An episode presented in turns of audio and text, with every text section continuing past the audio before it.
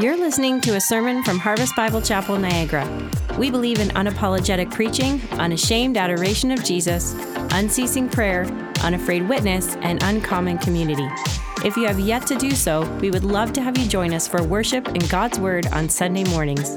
For more information, visit us online at harvestniagara.ca. Thanks for listening. Father, we thank you for the joy and the privilege and the wonder of coming together to worship you. Father, I pray as we gather today that you'd renew our hearts with a, an awe of Jesus Christ. Father, I pray as we worship you today that you'd allow us ears to hear the Easter story again, but afresh. Father, when we come into this place eager to not just fellowship together, that's so important, but more, God, to fellowship with you. And Father, we pray today that you would uh, cause us, Lord, cause us in your glory and your grace uh, to once again know the fullness of the power and the love of Jesus Christ for us. So easy to come in each and every week, God, and just come in expecting to do church. May that not be so today. Oh God, make this uh, service alive in Jesus Christ. That's what we need, God. We need life in us. We can't produce it, God, only you can. So make it so. In Jesus' name, amen. Amen. I invite you to take a seat this morning and turn through your Bibles to Luke chapter 22. Luke chapter 22. We're going to get into an Easter series. Um, same old story, same old story, but praying it's fresh and new for us again. I, I realize as a pastor, the temptation is to try and make something new come out of Easter. You know, I even know sometimes you guys come in thinking like there's got to be something new about Easter. There's got to be something new. Guess what? It's the same story it is every year. That's the beauty of it. But I pray it never gets old to you. It's new in your heart today. And so we're going to take a different take on Easter, but same scripture, just kind of look at it from the fact of the injustice this year, the injustice that was done to Jesus Christ. We've taken different angles. This year, simply the injustice that was done to Jesus Christ through Easter, which ultimately served as God's justice for all of sin and all of mankind. And so, Luke chapter 22 is where we're going to be. If you don't have a Bible, please put your hand up, and an usher will be happy to get you uh, God's word. Uh, please follow along, and if you don't have one at home, take it home with you today and, and read it and study it, for I know you'll find Jesus through it. But think about this with me this morning the injustices done to Jesus on behalf of you and I. We talk about injustice a lot in today's world, don't we? All over the news, it's injustice, injustice, injustice. One of the greatest injustices ever happened in, that ever happened in Canada was uh, to a guy named David Milgaard. Remember that story?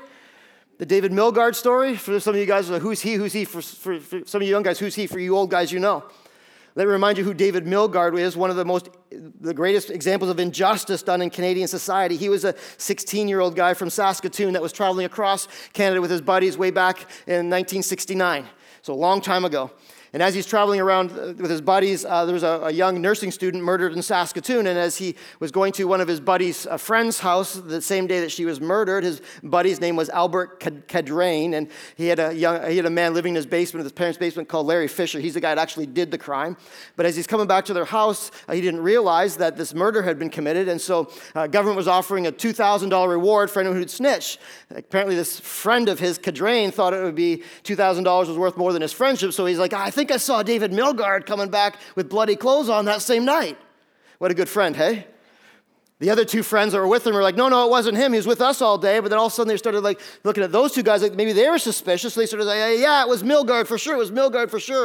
1970, a year after the murder, he was uh, convicted, tried and convicted, and was placed in prison for a lifetime. Spent 23 years in prison for a crime he did not commit. Crazy. Only 23 years later to be exonerated, to be released, and to be compensated for the injustice done to him. We hear stories like that and we think, wow, what an injustice, what an injustice. Yet if we stop to think about this, the injustice done to Jesus Christ at Easter.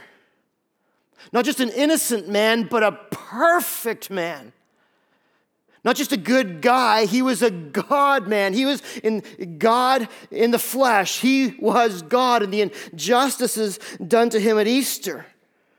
John chapter 1 tells us that he was God. In the beginning, it was the Word, the Word was with God, and the Word was God. Colossians 1, in him, in Jesus, the fullness of God was pleased to dwell. All of the Easter scenarios happened to God himself. Hebrews chapter 1, he is, he is the exact imprint of God. What an injustice. When you think about Easter in that sense, isn't it true? What an injustice.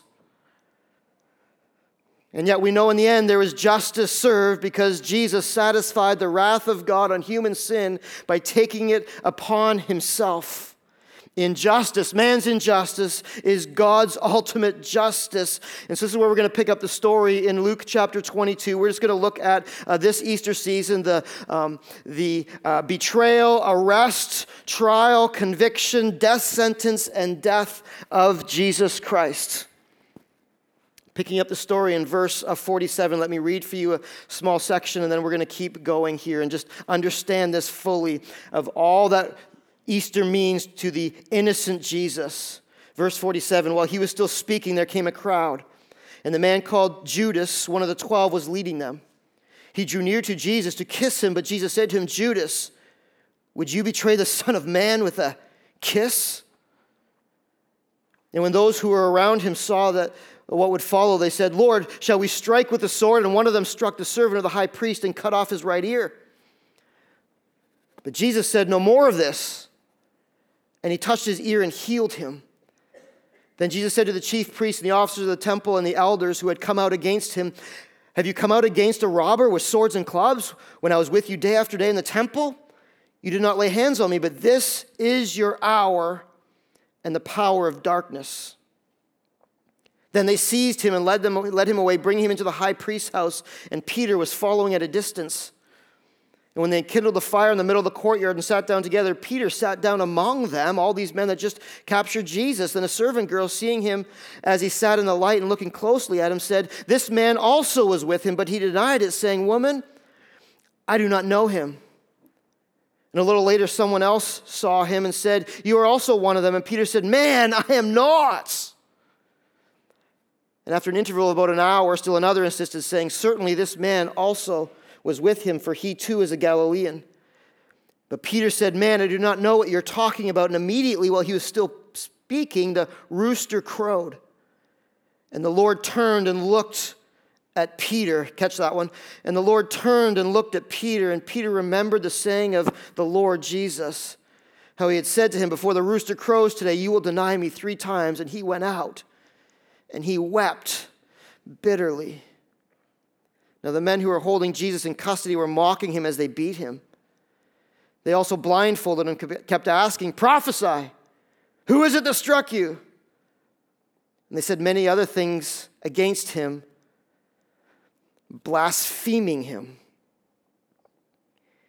Even just in the arrest of Jesus, such injustices done to the Son of God really makes the story come alive in our hearts. I know you've heard all this before, you've heard all this before. The temptation is to now tune out and say, I've heard this before, but let the reality catch you again. The injustices done to Jesus that he allowed to be done to him. Why? Because he loves you that much. He loves me that much. This is what had to happen that we might have a relationship with God. Let's look at this story and just break it down. Same story, fresh take, an innocent Jesus. Think of it just, just around the arrest of Jesus, with such a scandal, even the arrest of Jesus, with, with payouts and sellouts and mockouts. Let's think of this. An innocent Jesus, first and foremost, faced this the blow of betrayal. An innocent Jesus faced the blow of betrayal. Any of you have been betrayed before? Live long enough, you'll be betrayed you know the painstaking reality of what this really means. Jesus was betrayed by one of his own. Look back with me to chapter 22, verse 1, same, same book, just same chapter, just the verse that starts this whole plot to kill Jesus. Anytime you see the word plot, you understand already that there's going to be some injustice done. Usually, when you know, someone goes to get arrested, there's a crime committed. It's, it's clearly obvious this person should be uh, called in and held account but, but whenever there's a plot involved you know that some sort of injustice is on the table and this isn't just a plot to arrest jesus. Look at this. Now the feast of the unleavened bread drew near which is called the passover and the chief priests and the scribes who are supposed to be christian religious people were seeking out how to put jesus to death not just arrest him but put him to death. Why? Because they feared the people they were fearing that he was becoming so popular and, and the people were following him so closely that he was going to overthrow their government and overthrow their religious systems. And people were going to follow him instead of them. And so the plot comes, the plot comes that they're going to kill him. We see in chapter 22, verse 1, the timing of Easter, the timing of Jesus' death and resurrection is the, the time of the Feast of the Unleavened Bread, which is called the Passover. This is also significant. It's really pointing us back to Exodus chapter 12 and the f- foreshadowing of what was to come in Exodus chapter 12. Remember Exodus chapter 12 uh, when uh, the, the, Israelites were in, in, Egypt and the Egyptians were oppressing them, and the 10 plagues happened to God show the Egyptians that these are my people and you can't mess with them. The 10th plague was the firstborn of every household was going to be put to death. But Jesus, God told his people, God told his people, he said, hey, if you uh, slaughter an innocent, unblemished lamb and you um, put his blood over the doorpost, the frame of your house, the, the, the angel of death will pass over you. And so the Israelites did that, the ones who feared the Lord. And as an act of faith, they slaughtered a lamb. They actually had a feast of unleavened bread and lamb, the same lamb that they slaughtered with, with no, no, no leftovers. And they waited, and the angel of death came over, and, and all the firstborn of the Egyptians died. And the Israelites then, um, Pharaoh said, You know, go, get out of here. Moses led his people out, and that was the time of freedom, the time of the Exodus all foreshadowing what was to come in Jesus Christ, the Messiah, who was going to be the ultimate Passover lamb that any heart that covers, anyone who covers their heart with the blood of Jesus will also be free from the curse and the penalty of death. And they will also have freedom. And so it's a time of the Passover. This is not a coincidence. You know, we think of something, is a coincidence. Is not a coincidence. Jesus died at the, just the right time by God's timing. The Passover is the 15th day of Nisan on the Jewish calendar. It's a week long celebration that comes right around the same time as Easter. So, this is a scenario. And then we look at verse 3. Look at verse 3. How's this all going to go down? Then Satan entered into Judas Iscariot, who is a number of the 12. 22, verse 3. This is all leading up to the betrayal of Jesus. I'm skipping some because we covered a lot of this last year in the Easter sermons, but look at verse 3. Then Satan entered into Judas Iscariot, who is the number of the 12.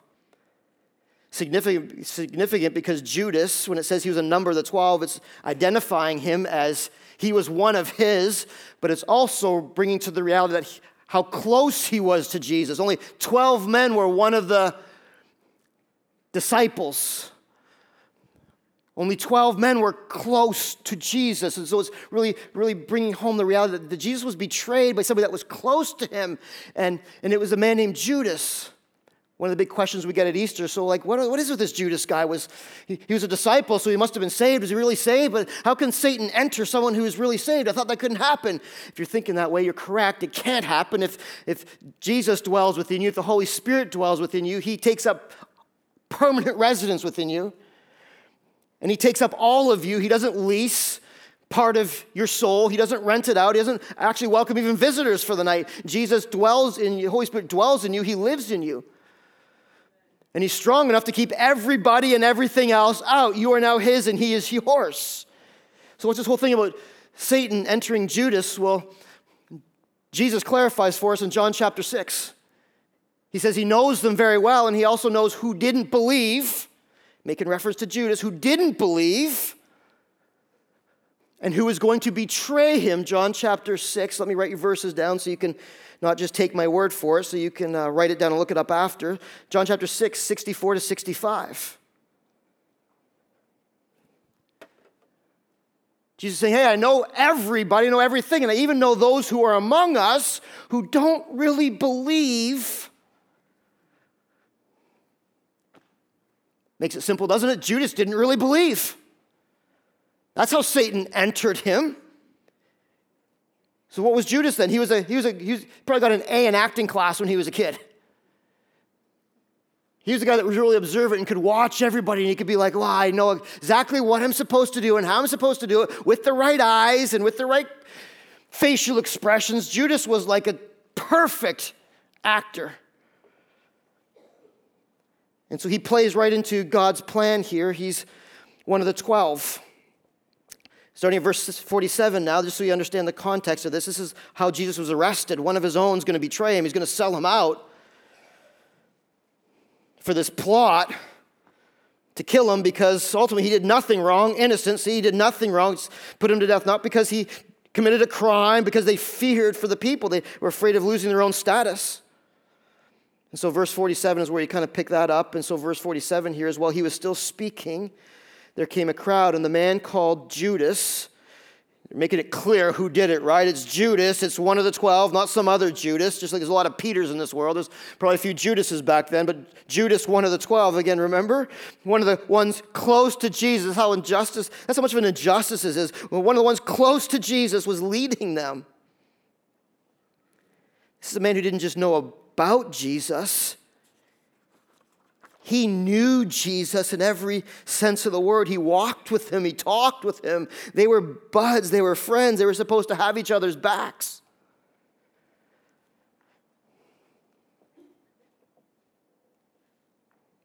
Anyone who's been betrayed by someone close knows it's one thing to get snitched out by an acquaintance, it's one thing to get snitched out by somebody who's maybe a few degrees removed, but somebody who's close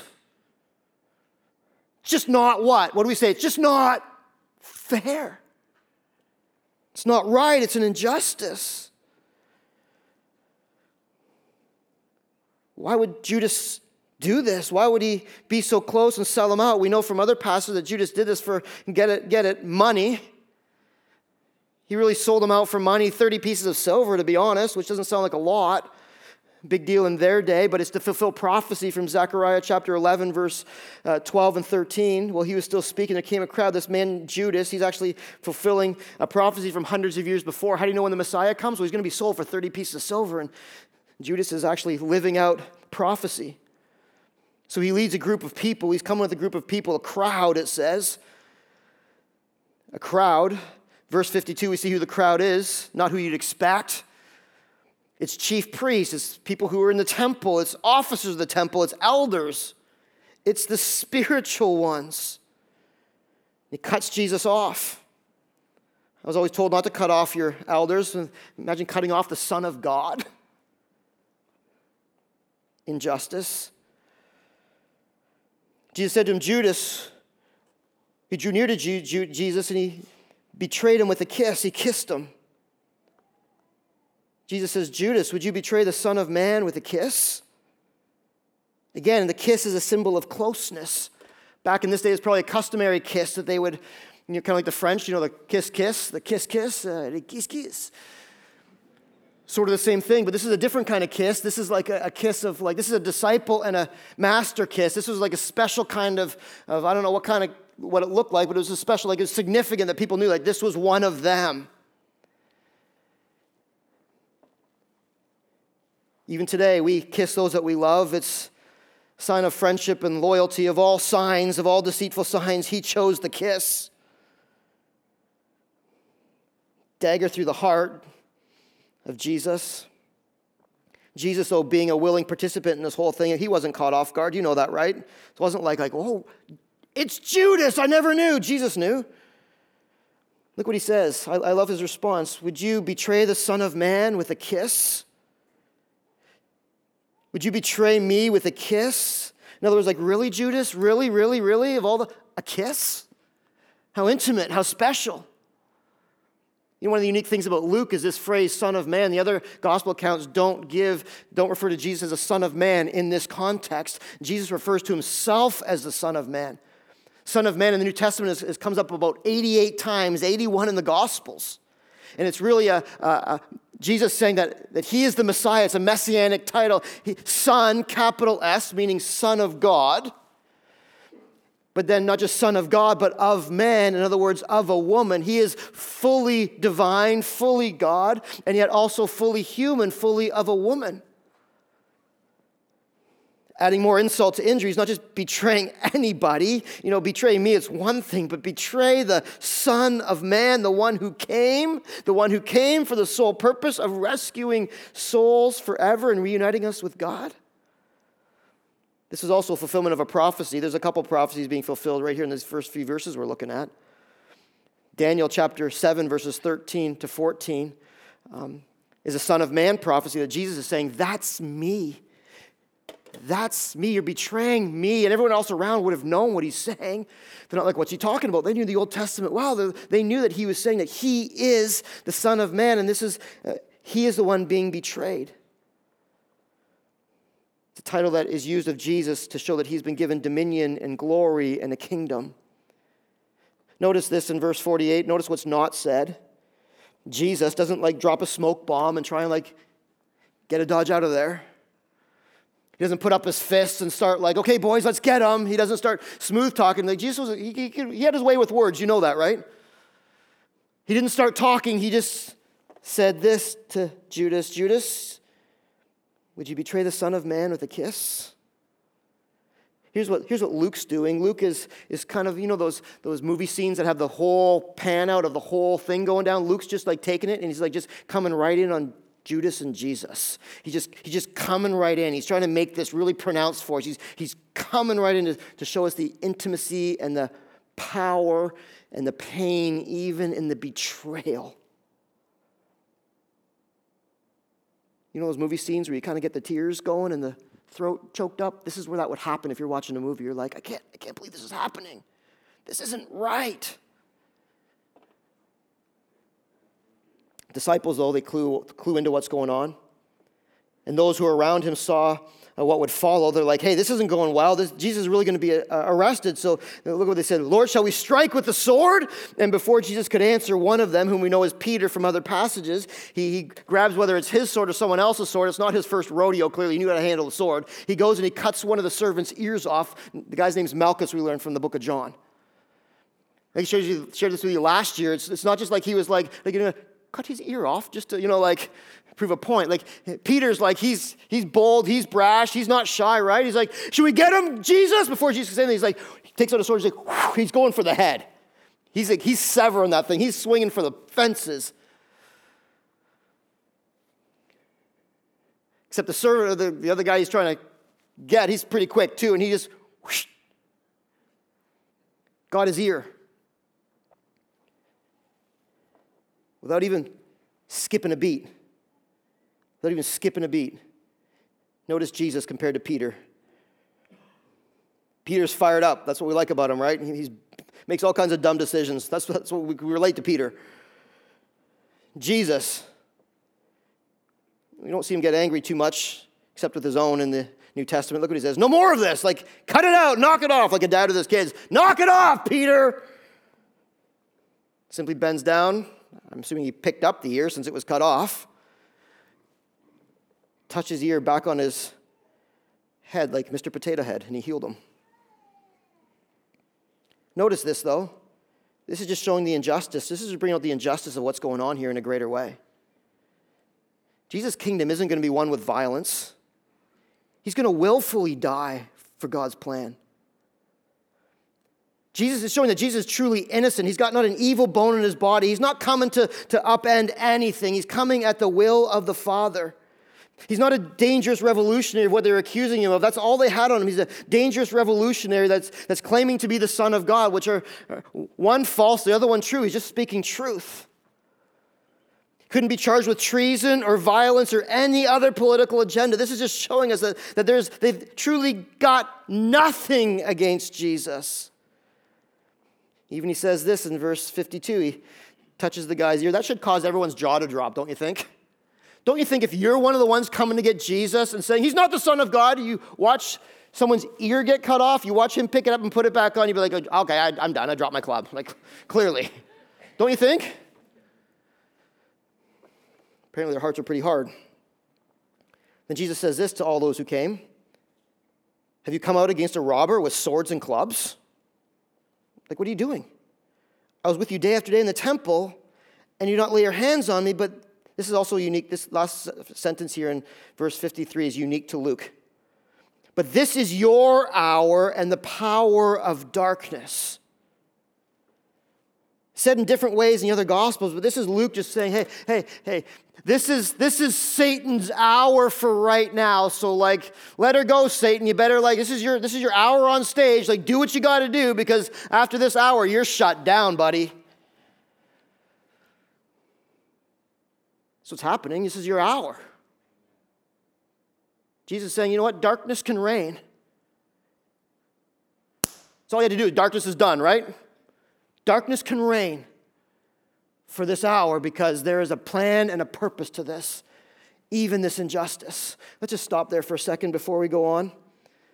What do we learn from this? It's a great narrative, right? It kind of grips us, but what do we learn from this? We, we learn that Jesus chose to endure the blow of betrayal simply that I would find a faithful friend in God. Is that amazing? Why would Jesus go through this? He chose to endure the blow. It's a blow, betrayal. You and I have both been betrayed before. Even though I'm talking about betrayal, you probably there's there's people in your head that pop up. There's emotions in your soul that are starting to like get a little antsy. You're starting. To, I, I I feel the pain. You feel the pain. Why would Jesus be willing to go through the the blow of betrayal? It is simply for this that you and I would even have a shot at coming face to face with a faithful friend named God. One who promises, one who promises that he will never turn his back on his own, one who is faithful and true. I don't know about you, but after going through my few times of betrayal in life, and they seem to come, I never want to go through that again. Even in the back of your mind, you're thinking, like, is there anyone that's faithful? Can I trust anyone?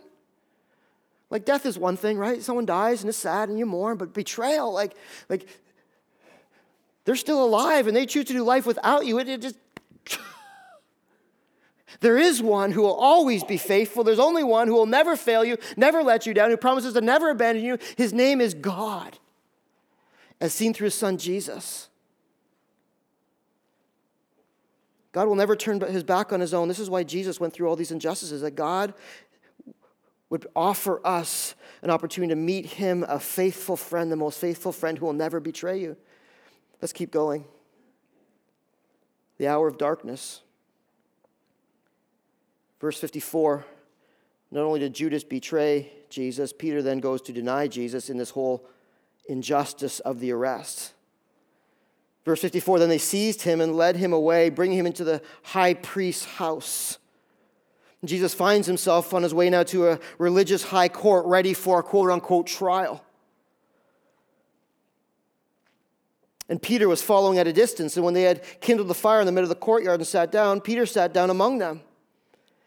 Here's a scenario what's happening here. Uh, not only did Jesus endure the injustice of betrayal, he's going to endure the injustice of denial from one of his very, very close friends. If betrayal is evil, denial is the evil twin sister of betrayal. It's one thing to be sold out by another, it's another thing to be completely denied by another. In other words, like, I don't even know you, I wish you were dead. Up to the intensity of the hours before Jesus died, his spirit is being crushed far before his body ever would. So they're leading Jesus into this high priest's house. It's the middle of the night now, and when's the last time you ever heard of a nightcap at court? Oh, you haven't, right? Neither, neither have I. It wasn't even common in this day. This is another part of the injustice. They're, they're having a nighttime trial. The house of the high priest is either Annas or Caiaphas. They're not sure which one, but the reality is it's the middle of the night. It's the middle of the night. And they're conjuring up all these things to try and, and pin Jesus down. And again, just showing you the injustice of the whole scenario. And then Peter is here. Peter's following. You think, oh, he's following at a distance. He's going to be, he's going to show his true colors. He's the brave warrior. Just cut the guy's ear off, right? He's going to, uh, he's going to swing in from the rafters, and he's going to save the day, and he's going to grab Jesus. They're going to go, and it's going to be amazing. Go, Peter! If you hadn't read the story before, that's what you might think. He's going to somehow try and free him. We know a lot about Peter. Peter was one of not just the 12, but the three. Jesus had three that we had 12 that were close, three that were tight, kind of like brothers, the brotherhood. Peter, James, and John. Peter's the one that stands out because his name means stone or rock. Peter's been through thick and thin with Jesus. He's, been, he's, he's got a scrapbook full of memories. He was there for all the, a lot of the, all the big events. He's seen Jesus do wonders. Remember how Peter got called to be Jesus' disciple? He's fishing all night with his buddies, and they come in, they didn't catch a thing. And Jesus said, Hey, why don't, go, why don't you go throw your, your nets out in that lake? They're like, Buddy, we just threw our nets out in the lake. Go try it again. They went out again, threw their nets in, and there was so much fish, their boats were sinking. Jesus like, Hey, follow me. Peter's like, I'm in. Peter's one of the only disciples of the, inner three that were there when Jairus' daughter got raised from the dead. Like, that's a pretty significant thing. Like, that's like a, a mental memory that you'll never forget, eh? Dead, Jesus, alive. Wow. Like, he's seen miracles. Remember the Mount of Transfiguration? When uh, Jesus and Moses and Elijah, they all came down, and Jesus in his, in his all his shining glory. Well, there's only three people that were there. One of them was Peter. Peter's the one in verse 33. Look back at verse 33. Look at verse 33. When Jesus foretells Peter's denial, Peter says this to him Lord, I am ready to go with you both to prison. You going to prison? Me too. We're bros. And to death. This is Peter. He's like the guy that wasn't just doing the pinky swear, you know, like, oh, pinky swear, best friends forever, you know, like, like he's got the tattoo of Jesus on his arm. Jesus. Anyone that can, Jesus can count on, it's Peter for sure. But then 54 comes, and 55, and it's just so backwards. They take Jesus into the high priest's house for a trial. I mean, like already, like we'd be calling for mistrial, and, and he can't be convicted of anything. This is a mistrial. You know, officers write our, our speeding tickets wrong. Not that I've ever gotten one in my life. Kidding. They write our speeding tickets wrong and we can get off, right? Because they wrote it wrong. He can get off just by the fact that they're doing it all backwards, and yet they come in, and Peter, then, in all his shining glory, he's lingering behind. This is all showing that he's following at a distance. He's actually not just there to come up with a plan, he's actually starting to slowly disassociate himself from Jesus. And you're like, man, how much can Jesus go through? He's following at a distance. It's like the Christian who acts tough at church and shrinks back when the world pressure comes in. This is Peter, talks all big, talks all big, talks all big. Turn up the heat, he's starting to sweat. Then this little servant girl comes up to him and says, Hey, you know, they're sitting around the fire. Remember, he's sitting around the fire with all those that just like arrested Jesus. He's sitting by the fire with the buddies of those that he just cut one of their buddies' ears off. So he's probably got his hoodie up, tied a little tighter, you know, so we can't see him. This girl's looking in the light and she's like, I think, I think, isn't that, aren't you with them? And people are like, yes, and like, you know, he's gonna go AWOL. He doesn't. He's like, no, no, no, no, no, no. You're mistaken. I'm not with them. Like this, this is like him being embarrassed to be with Jesus. But this little servant girl, like she didn't matter. She had no power. She had, she had nothing. It's like we go to a restaurant and we're like we're embarrassed because we're praying in front of the waitress. Like, what's up with that? This is Peter. And Then a little, a little bit later, a little bit later, Another guy comes up and he's like, You were with him? He's like, I was not. You know, we all have those moments where it's a little bit of a brain cramp, right? And we're like, Oh, why did that come out of my mouth? Shoot, you know? I didn't really mean that. It's not what's happening with Peter. Like, this is calculated now, like it's twice. And then an hour passes, another person comes up and says, So, so this, this is now all survival mode. This isn't like he couldn't look back, oh, that was a bit of a hiccup, you know, sorry, messed up. Hour later, someone, aren't you a Galilean? Like, you're one of them. Peter's like, I am not. This is, he, he said it so boldly, so profoundly that it was like he was, he was uh, invoking curses on himself. Like, I swear on the Bible, I swear on my father's grave, it, it, I'm not one of them. Like, he's not just disassociated from the disciples now, like, he's fully disassociated, disassociate himself from everything to do with Jesus and the Jesus movement. And no sooner, verse 60, has this come off his lips that he says, Man, I do not know what you're talking about. Immediately, while the crowd, well, he was still speaking, while he was still speaking, the rooster crowed. Can you imagine this reality? Put yourself in Peter's shoes. The rooster crowed, and that sound must have not just penetrated his ears, but pierced his heart. Oh, stupid. Jesus told me it was going to happen. Then he told him after that, go and pray, go and pray, go and pray. Remember, Peter was too tired. He was sleeping. Why did I just go and pray? Why did I think I was above that? And as he's looking around, going, Did anyone notice? Did anyone notice? Guess we don't know where Jesus was, just a courtyard, right? So probably he's up being moved from one room to another to this trial of his and all the injustice. And somehow Peter and Jesus, their eyes lock. One commentator said this is the most powerful verse of emotion in the whole Gospels account. Their eyes lock. You ever done something wrong and your dad walks in the room and he catches your eye and you just know you're caught? Well, I always feel like it's just me that has these times. You're like, you guys looking at me like, no, no. Like nod or something, right? And you just know. Sometimes your dad has that fire in his eyes, you know what I mean? And you're like, then you start running. But sometimes it's not the fire. Sometimes it's just the eyes of disappointment sadness, love, and grace. Those times hurt way more than the eyes of fire, don't you agree? I believe it wasn't eyes of fire that locked. I believe it was eyes of sadness, disappointment, love. Like, I love you, Peter. I love you, Peter. And also grace. Peter? Oh, Peter?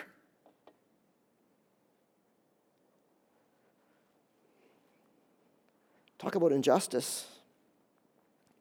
One of the twelve betrays him. Now, one of the three denies him. This is two out of 12. The odds aren't going up, are they? Again, let's try and put ourselves somehow in this picture? You want how much Jesus loves you? He wasn't just willing to be betrayed for you, he was willing to be denied for you. Like I said, this is one of those, like, betrayal's one thing. Denial's like, I never want to see you again. You're out of my life forever. I wish you were dead. That's sort of like a denial. Why would he do this? Why would this injustice be done to a king? Here, here's what I believe Jesus endured this denial so that you could be internally embraced by God. Jesus endured denials so that you and I could be eternally embraced by God and we would know a, God who, who will never will never hear these words from God if you're a believer today. I never knew you. It can only happen if Jesus was willing to go through this. Here's the third thing. The injustice continues. Jesus withstood the humiliation of mocking. Jesus withstood the humiliation of mocking. Add insult to injury. He wasn't just taken to the religious court, he was roughed up along the way. We've all seen those police brutality videos where the, even the, the bad guys are getting a work over, and you're like, Injustice! Injustice! Let him go, injustice! Look what's happened to Jesus. It's total chaos and anarchy. Now, the men who were holding Jesus in custody, remember, these are the religious men. They were mocking him, having fun with him, making fun of him teasing him, saying things like this prophesy. Who is it that struck you? They put blindfold over his face and like ah bam like who got you that time jesus son of god? You think you're so smart? Who just who just kicked you in the kicked you in the teeth? Prophesy jesus. Snicker snicker snicker. Couldn't even get his hands up he didn't know where it was coming from. Couldn't even get his hands up to defend himself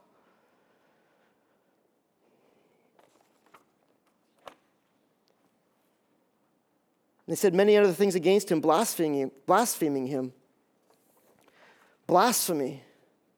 As this is all going on, on the abusive speech and slander, speaking against, misusing his name. They weren't calling him the Son of God, that's for sure. They're probably calling him a son of something else. If you know Jesus, you're sitting here, man,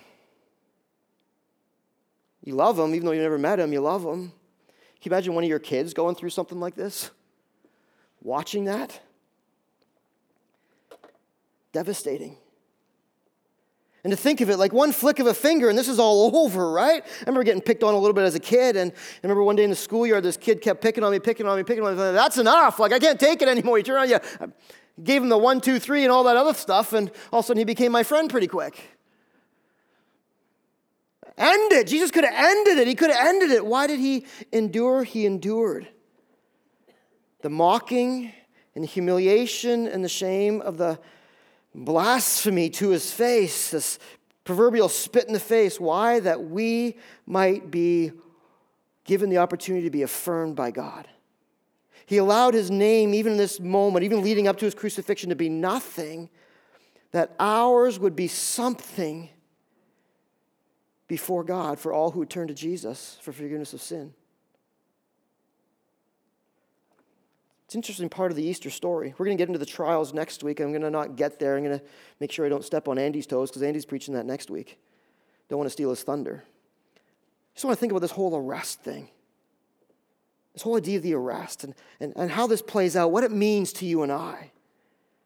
Injustice for sure, but what, is, what does this all mean for us today in 2019 in St. Catharines, living in this day and age? What does this mean to us? This happened like 2,000 years ago. We can't petition and get this case court case overturned. We don't want to, anyways, because we know the outcome, right?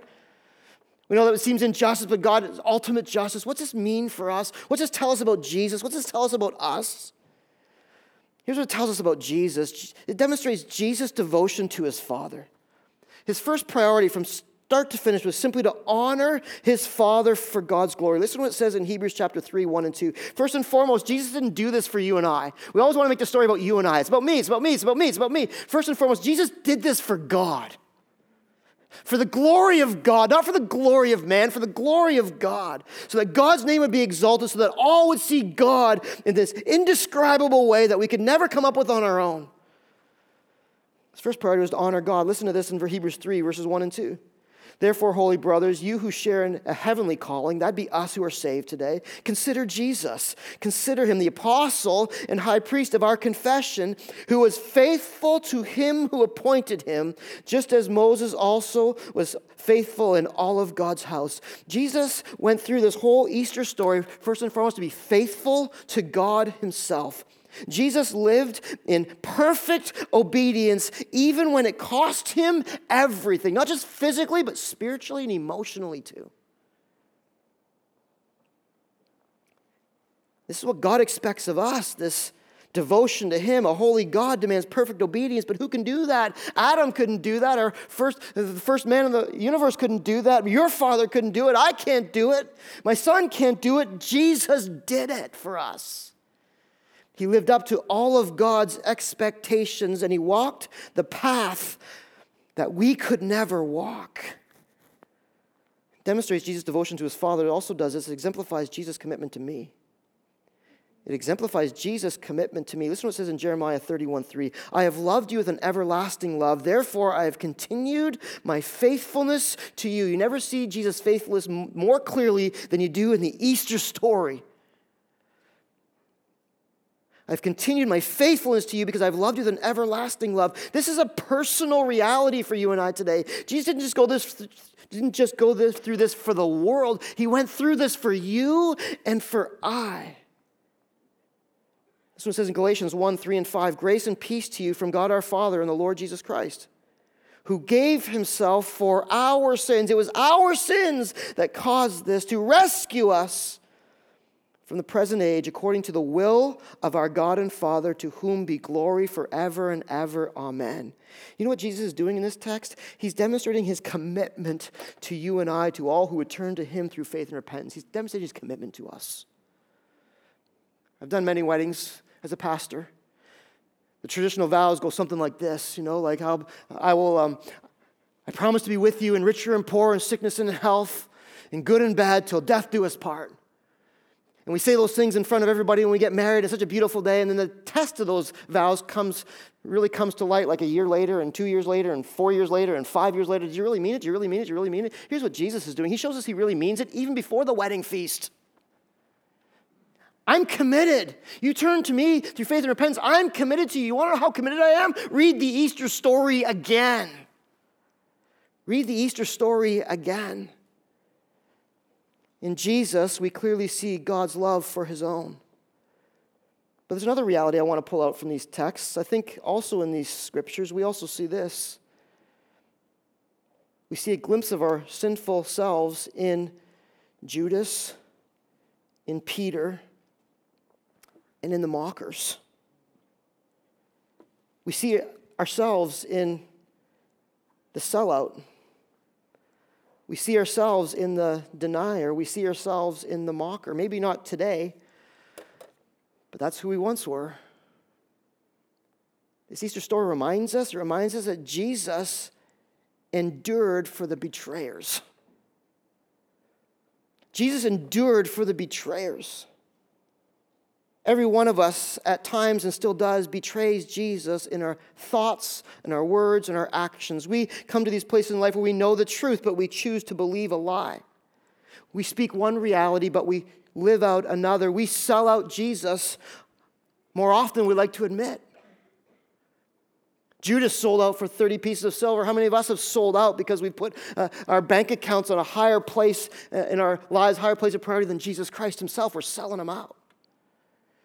How many times have we sold out Jesus? How many times have we sold out Jesus because we want to be with an in group and we, we want to be with a certain group? And how many times have you and I, even maybe recently, chose to be in with the world over in with Christ?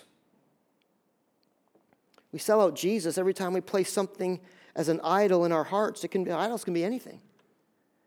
Idols can be anything.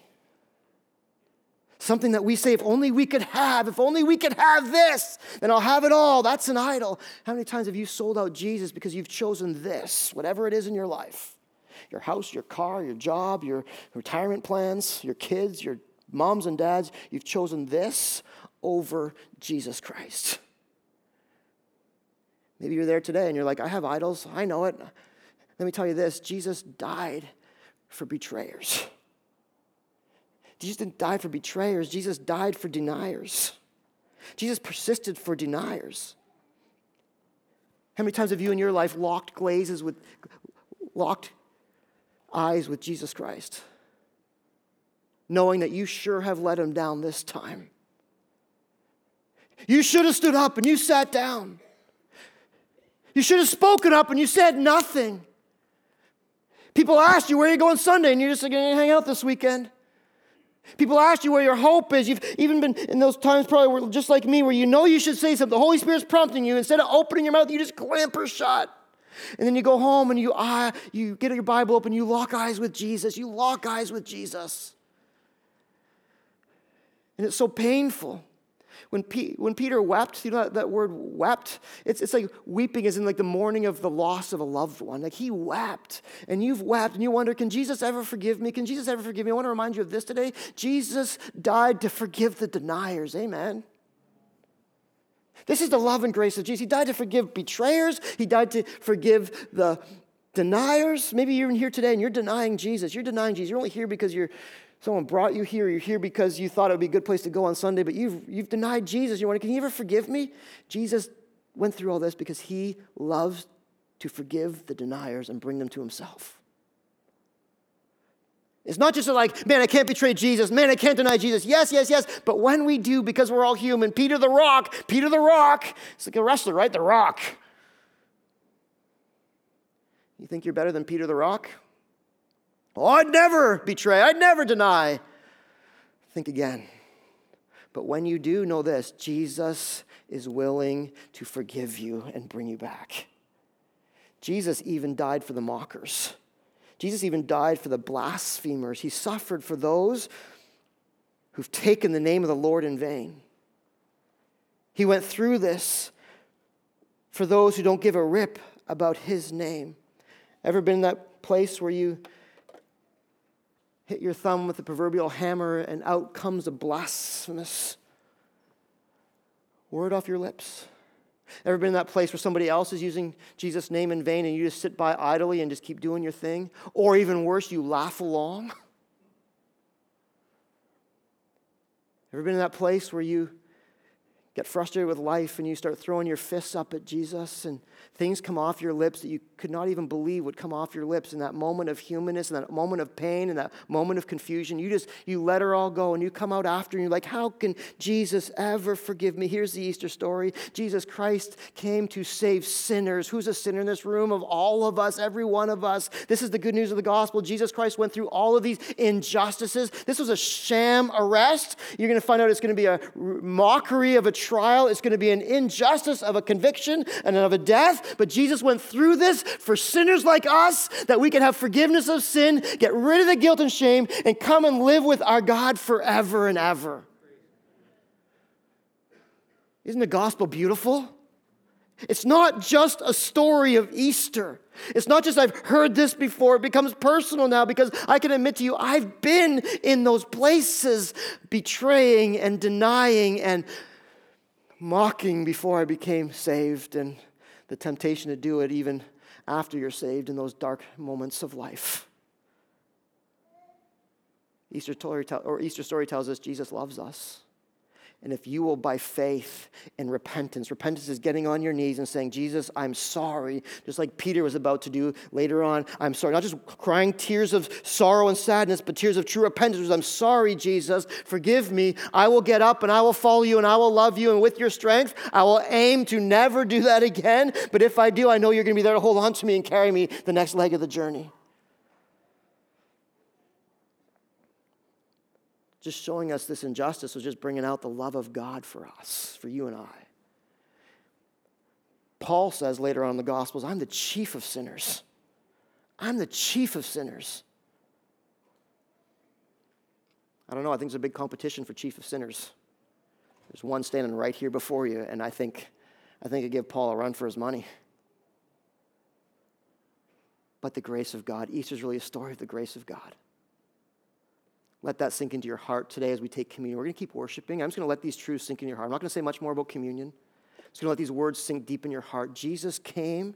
Jesus came and endured all these injustices for the betrayer of which I am, of the denier for which I am, of the mocker and even even the blasphemer. And if you today will turn to Jesus, repent of your sin and put your faith in him, he will forgive you and show you the grace of God in a brand new, fresh, undeserved, but unbelievable way. Think of these truths. As the worship team comes, think of these truths as we uh, take communion together. I'm going to ask you to sit in your seats and just think of the grace of God. Think of the grace of God. Chief of sinner, who is it? It's, it's not Paul, it's not Peter, it's not me, it's you. You're the chief of sinners. And Easter is about Jesus coming to do something about your sinful nature that keeps you from God forever. Think about it if you're here today and you're like, man, this meant nothing to my soul. Ask God to fire up your soul, because if this doesn't fire up your soul, I'm not sure what will. If you have no spiritual heartbeat today, you know, you know, and never turned to Jesus, ask God, God, give me a spiritual heartbeat today. Help me not just to know these things, but to believe them and to internalize them and to live like they're true. And for those of you today who are walking with God, just thank Him again for the grace. We live by grace alone. We sang it today, but it's true. We live by grace alone. Who are we? But by the grace of God. Thank you, God, for Easter. Just have a little time of worship in your seat, thanking God for Easter. Communion servers come. There's two cups in each slot the wafer on the bottom, the juice on top, gluten free wafers in the middle for those who truly need it. Take them, hold on to them. If you know Jesus Christ as Lord and Savior, these are moments for you. We invite you to join us. It's the family of God. It's not just our church, not just our little affiliations, it's the family of God. This is for all those who know Jesus Christ as Lord and Savior to once again bask in the glory of Jesus. If you don't know Christ today, we'd encourage you to pass it by. The scriptures are super clear on it. It says if you don't know Jesus, you're actually, you're actually joining in the mockery and the blaspheming by taking and eating and drinking of this. And you're actually trampling on the body of Jesus and the cross of Jesus Christ once again. And so we'd encourage you not to do that. There's strict punishment for that, and God doesn't take, take this lightly. So we're not trying to judge you. We're just trying to put you in a good place with God. And if you're not there today, just pass it by and just, just ask God, God, make this real in my heart. Show me, open my eyes to see, my heart to understand. Uh, if this is true, if you are true, God, if this grace is true, I want it today. Let's all let God minister to us in our seats, and then I will come up and lead us in communion in just a few minutes. Hold on to them and have a little worship service in your seat of the glory and the grace of Jesus.